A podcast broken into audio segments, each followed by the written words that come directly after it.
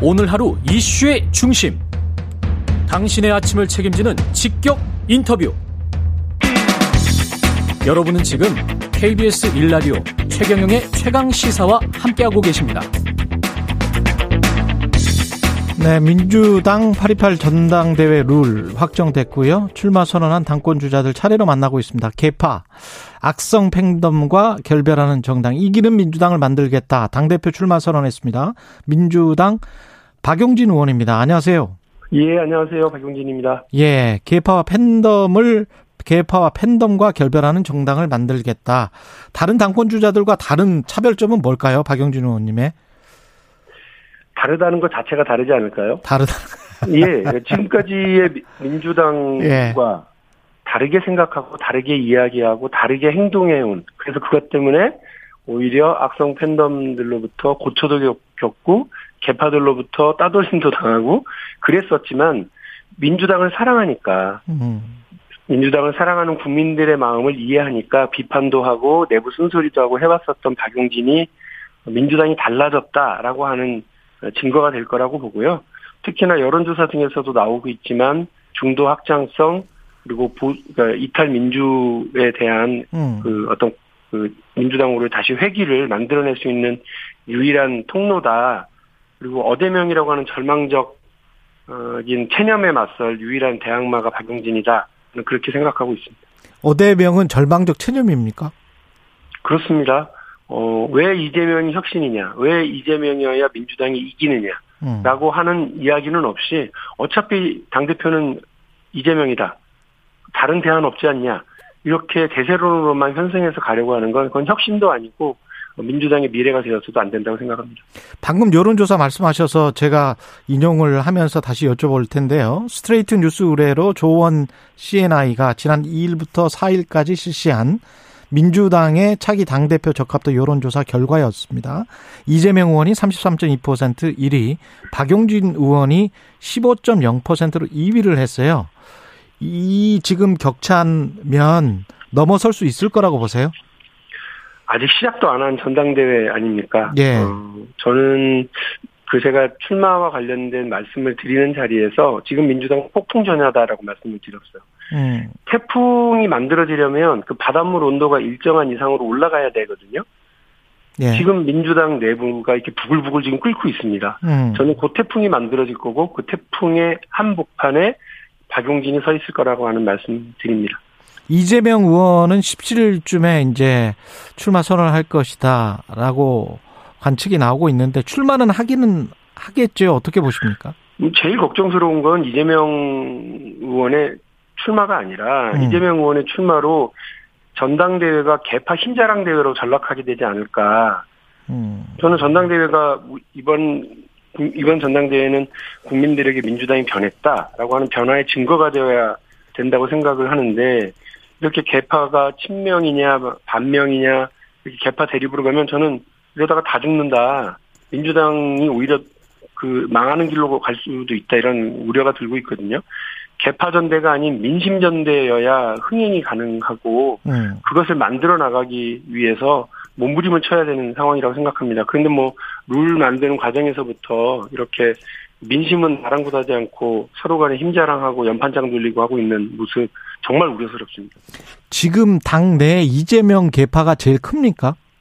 그건 저도 모르겠습니다. 숫자를 세본 적도 없고요. 예. 근데 언론이 뭐 보도하는 바에 따르면 룰 관련한 논쟁 과정에서 이렇게 서명하고 연판장 돌리면서 그 같이 한 의원들 숫자를 가지고 이재명 개다 이렇게들 짐작하시는 것 같습니다. 아, 의원님은 이제까지 보면 그 개파라고 부를 만한 어떤 그룹 뭐 이, 이런 데는 소속돼 있었던 적이 없었죠. 이, 예, 개파에 겹을된 적 없습니다. 예.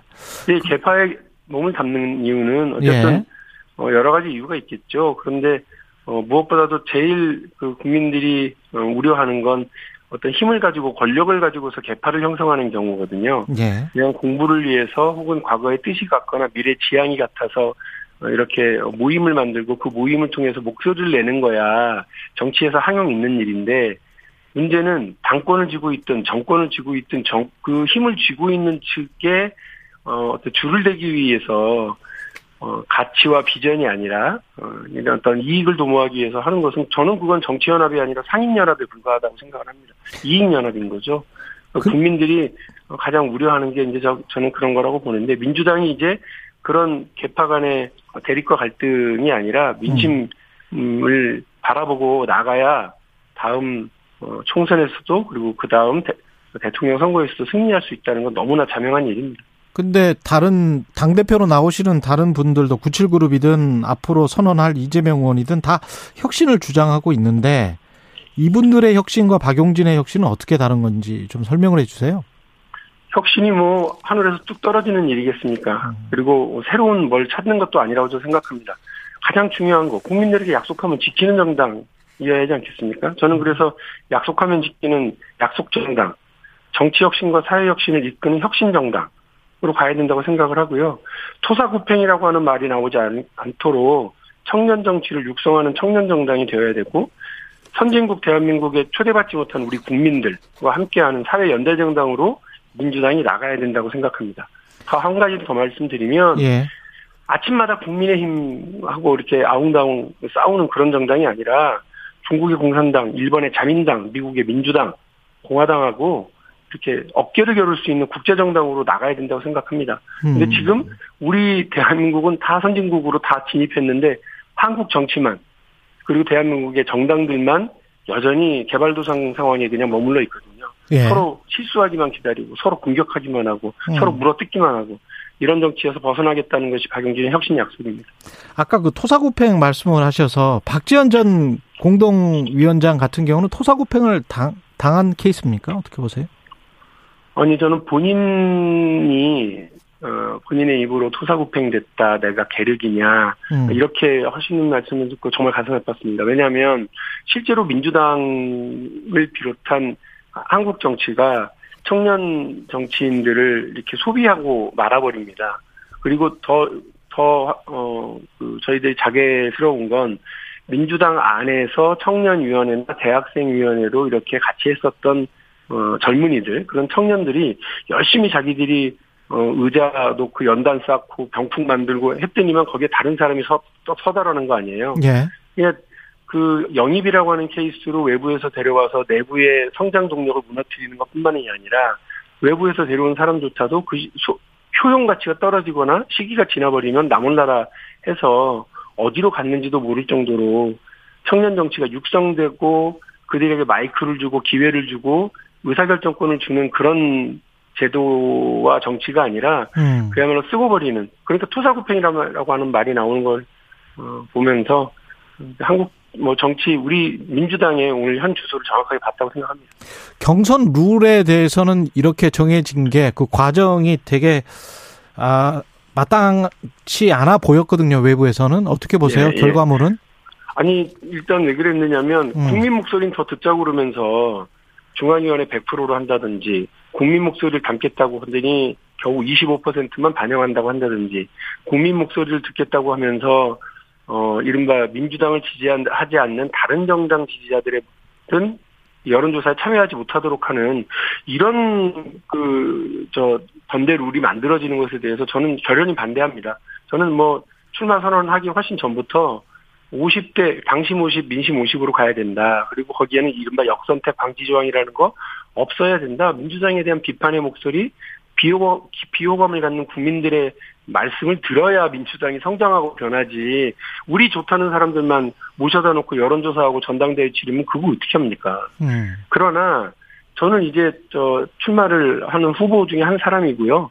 어, 룰은 세팅됐고 어, 그러면 어, 그렇게 어, 그 룰에 따라서 당당하게 승리하고 그 작은 공간에서조차 민심을 반영하는 그런 역동적인 전당대회를 만들도록 앞장서겠습니다. 오늘 그 새벽에 이준석 국민의힘 당대표에 대한 윤리 결과는 어떻게 보셨고 앞으로 이게 정치 지형에도 상당한 영향을 미칠 것 같은데 어떻게 생각하십니까? 한 2시 반쯤인가 속보 뜨는 거를 이제 봤는데요. 예.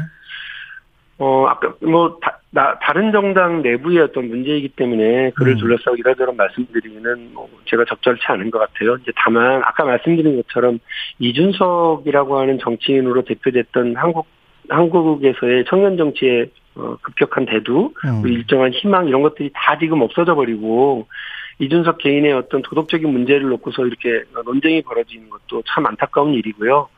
어, 그리고 지금 양쪽 다 어떤 전현직 대표 리스크가 지금 이제 존재하고 있지 않습니까? 전현직 청년 대표 리스크가. 예.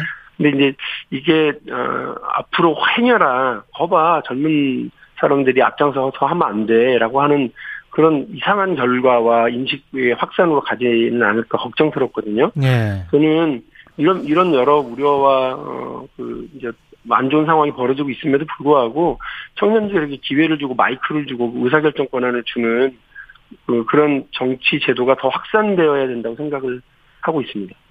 지금 윤석열 정부는 잘 되고 있다고 평가를 하세요? 어느 국민이 그렇게 생각하시겠어요? 아니 두 달 만에 이렇게 그 엉망진창으로 갈 거라고 저는 생각도 못했거든요. 예. 아니 그리고 적어도 이게 언론이나 국민들이나 야당에서 그거 예. 좀 아니지 않느냐 그러면 얘 겸허히 듣겠다고 얘기를 해야죠 말이라도 음.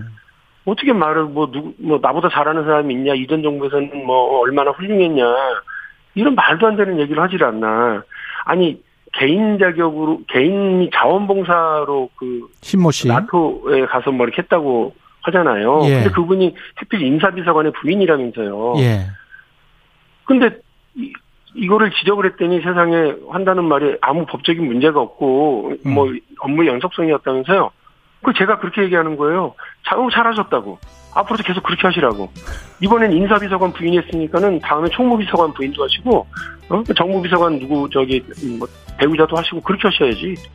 이거 저는 국민과 야당이 지적하고 언론이 지적하는 거에 대해서 경영이 받아들이는 정부여야 국민이 안심을 하죠. 외교 네. 불안, 인사 불안, 어, 뭐 국정 폭주, 그리고 전 정권 당권 도전하는 박영진 의원이었습니다. 얘기라고 생각합니다. 네, 감사합니다.